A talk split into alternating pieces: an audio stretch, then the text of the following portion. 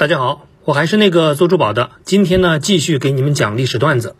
自从1694年英格兰银行成立以来的三百年间，几乎每一场世界重大变故之后呢，都能看到国际金融资本势力的身影。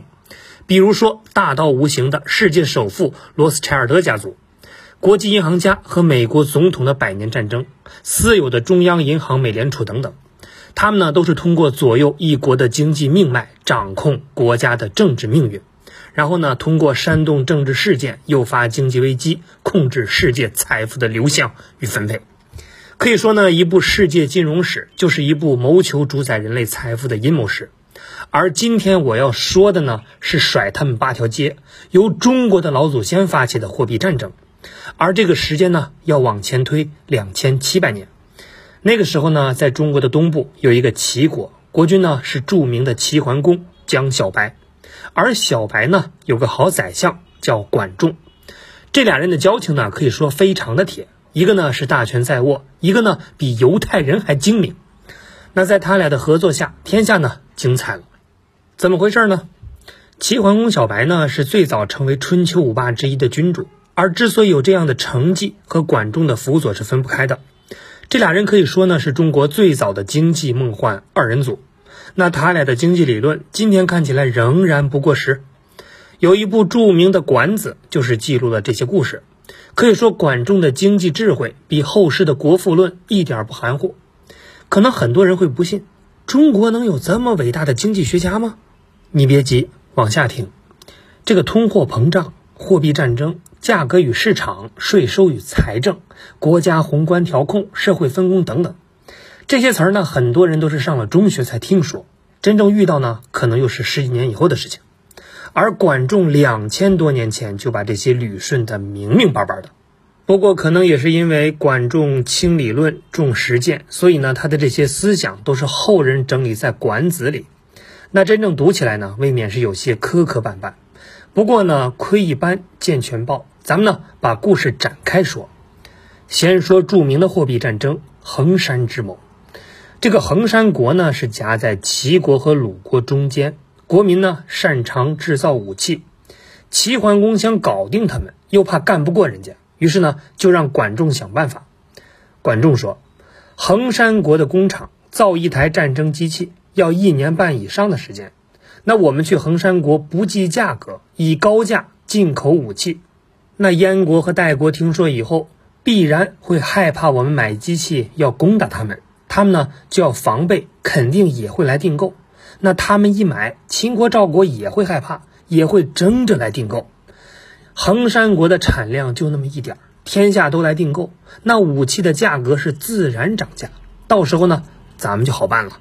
于是，这个齐桓公呢，就派人到了衡山国，高价的订购武器。结果呢，十个月以后，果然燕国、代国、赵国、秦国先后呢都来抢购。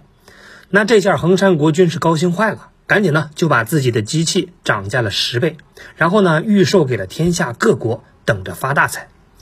那这么一来，衡山国大街小巷的人们哪还有心思种地呀？他们是全部跑到兵工厂去制造机器。在十二个月以后，齐桓公呢又派人去赵国收购粮食。赵国的粮食呢卖一担十五钱，齐国就开价一担五十钱。好家伙，天下呢是闻风而动，都把粮食往齐国拉。五个月以后，全天下的粮食差不多有一半都到了齐国，而这么一来，粮价呢就被齐国抬高了将近三倍。在订购武器十七个月。高价炒粮五个月以后，齐国忽然不要衡山国的武器了，而且呢还要跟衡山国断交。齐国一不要，那其他国家呢也都不要了。衡山国国君手里又没有粮食，也没有赚到钱，他懵了。我是谁？我在哪儿？我干什么呢？衡山国呢只好去齐国进口粮食，粮食价格是一翻再翻，很快呢财政破产。那这个时候呢，齐国攻打衡山国的北部，鲁国呢攻打衡山国的南部。衡山国君想了想，哎，有主意了。行，你们是这么欺负人是吗？我不干了。然后呢，带着全体的贵族，硬是搬到了齐国去做齐国的老百姓。其实这个类似的故事呢，后世经常被翻版。我呢是个做珠宝的，你知道吧？对我说的就是你戴眼镜的那个，我呢都说了八百遍，如果再记不住，你就给我换副眼镜。而后世呢，只是换了演员和道具，剧本呢仍然在被使用。比如，戴比尔斯和英美集团垄断世界钻石矿，通过人为抬高钻石的价格，让全球的男人成为傻子去购买钻石，不买呢还背负道德的谴责。再有呢，就是美国攻打中东，垄断了石油价格，搜刮世界财富，这些伎俩和管仲的做法简直是如出一辙。垄断天下期货，拉高物价，搜刮天下财富的典型代表作呢，还有青毛之策跟阴里之谋。那喜欢历史的朋友都知道，小白呢在管仲的策划下用了二十年，终于取得会盟天下诸侯的成功，成了春秋霸主。但他这个霸主呢是有些历史问题，因为宋国呢是公爵，齐国呢是侯爵，按照顺序，公侯伯子男。所以呢，作为盟主的齐桓公心里边是有点虚，他得让大家承认他这个侯爵呢已经不是侯爵，而是超级侯爵。所以呢，他得证明自己行。那怎么证明呢？这天呢，小白就对管仲说：“我想带头掀起一场尊重周天子的活动。那现在周天子穷的都快起飞了，如果向天下征税，人们呢就会不信任他。如果我这么发起尊重他，他能不感激我吗？”我这招就叫尊天子以令诸侯。管仲就说：“小白，你冷静，你觉得你能想到宋国就想不到吗？而且有一个关键问题，搞活动经费谁出？”小白就摸了摸兜，蔫了。原来呢，他真的差钱儿。管仲就说：“你把头给我抬起来，我有一招不差钱儿，咱们这么办。”原来呢，管仲就让小白去阴里这个地方呢筑一座城。那儿呢，独家生产一种美玉，这种美玉呢是古代周天子制造王室祭祀专用璧的原料。那江小白修了三层城墙，九个城门，把阴里城防工事整得跟铁桶一样。小白呢让玉工就在那儿制作好了石壁存着，石壁呢做了五种，一尺大小的标注面值一万拳。八寸的标注呢是八千拳，七寸的标注呢是七千拳，后边还有四千和五百。那为什么做这么多种类呢？因为呢，天下诸侯繁衍了几百年，是越来越多。阿猫阿狗呢都自称是诸侯后裔，都惦着沾沾封号的光。那周天子家族萧条，他们呢可是繁荣的不得了。管仲做这么多石壁，就是要把他们一网打尽。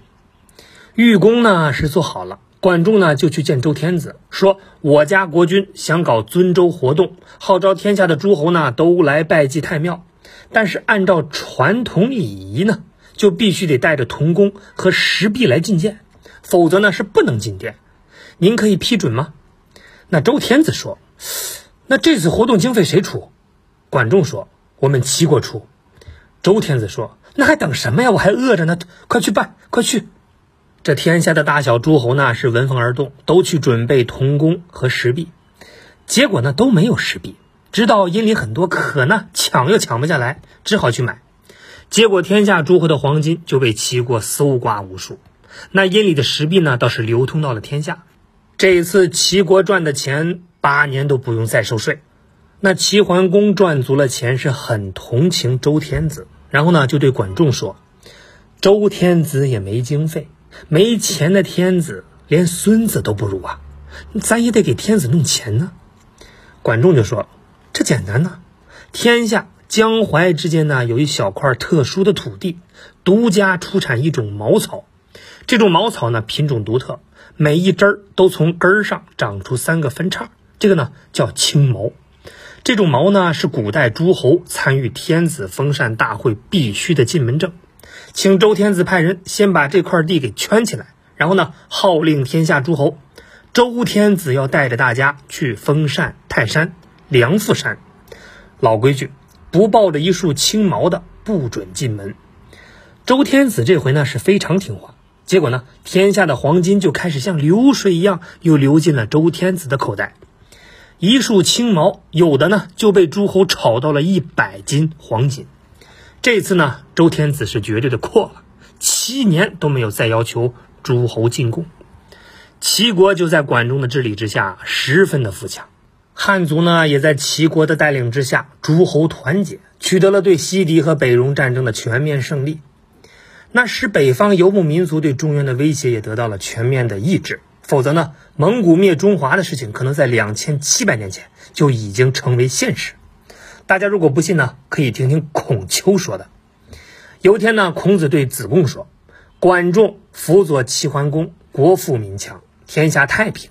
那我们中原人民直到今天还在享受着他俩留下的福祉。如果没有管子，我们今天呢早被蛮夷给灭了。咱们呢得学习野蛮人的丑陋发型，穿蛮族的丑陋衣服。”可万没想到，两千多年以后的清朝，孔子的噩梦成真了。管子这样的人出生在中国，而不是外国，实在是中国人的福分。中国如再有此类的人才，何愁不国富民强？言归正传，江小白和管仲以发动经济战争为手段征服其他国家的过程，过程呢虽然残酷。但是你会发现，齐桓公追求的最终结果，无非呢是树立齐国的权威。他们两个人是从来没有幻想过篡改朝代，而鼓吹邪教、杀人铸罐的事情呢，更是没有干过。即使最后经济手段不灵了，去打打杀杀，也是点到为止，很有喜剧精神。对方呢一服软，这俩人呢马上就收兵，绝不革命。说的直白一点，他俩打仗呢都是带着女人去的，当然。不是女特种部队，而是货真价实、如假包换的美女。那在齐国收服鲁国的过程中呢，有这么一个故事：鲁国呢是齐国的第一个障碍物，两国近邻，热战呢各有胜负。从经济上摧垮鲁国，成为必杀的绝招。这个过程呢是这样的：桓公就说：“我看这个鲁国不顺眼很久了，也想搞定他，可怎么办呢？”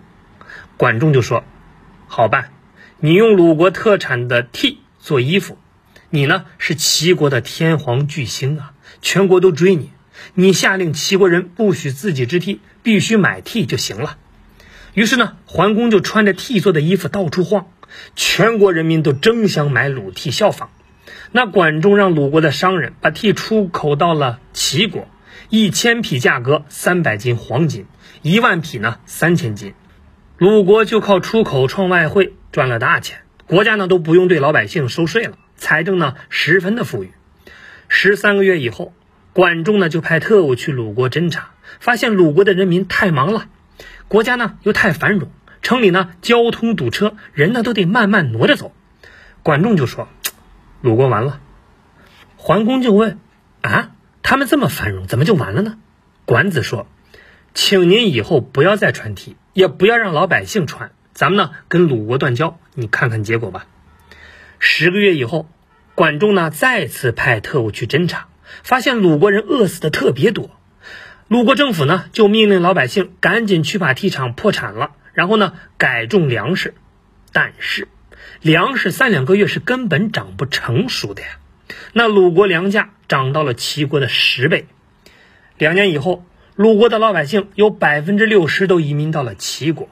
三年以后，鲁国投降，收拾莱国呢，用的就是把莱国的特产柴抬高价格，大肆进口。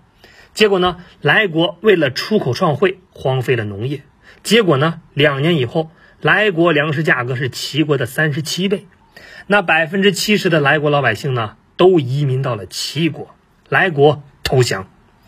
收拾楚国呢，是进口楚国的鹿，过程一模一样。楚国粮食因此贵了四十倍，楚国老百姓移民的有百分之四十，楚国也只有降了。那收拾代国呢？是进口代国特产的传说中的白色变异狐狸，代国最惨，一只呢都没出口，国家就破产了。据说呢，管仲给进口这只狐狸制定的价格高的令代国国君都不上班，亲自出马进山逮狐狸。结果呢，这个黄狐狸有的是，白的呢是两年一只都没逮着，国家没粮食，没军队，被灭。出口创汇呢，在春秋时代很容易就被江小白和管仲给忽悠成国家财政吸毒。在今天呢，我们必须深思身边是不是也发生类似的情形，只不过呢，表现形式更加复杂，表现过程更加漫长。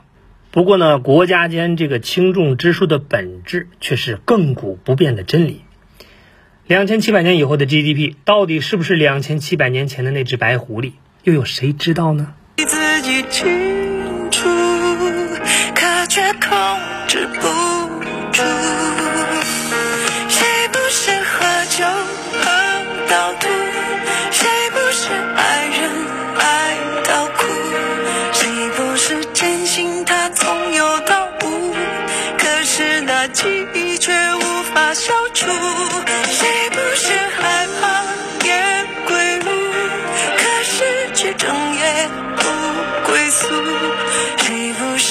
try to be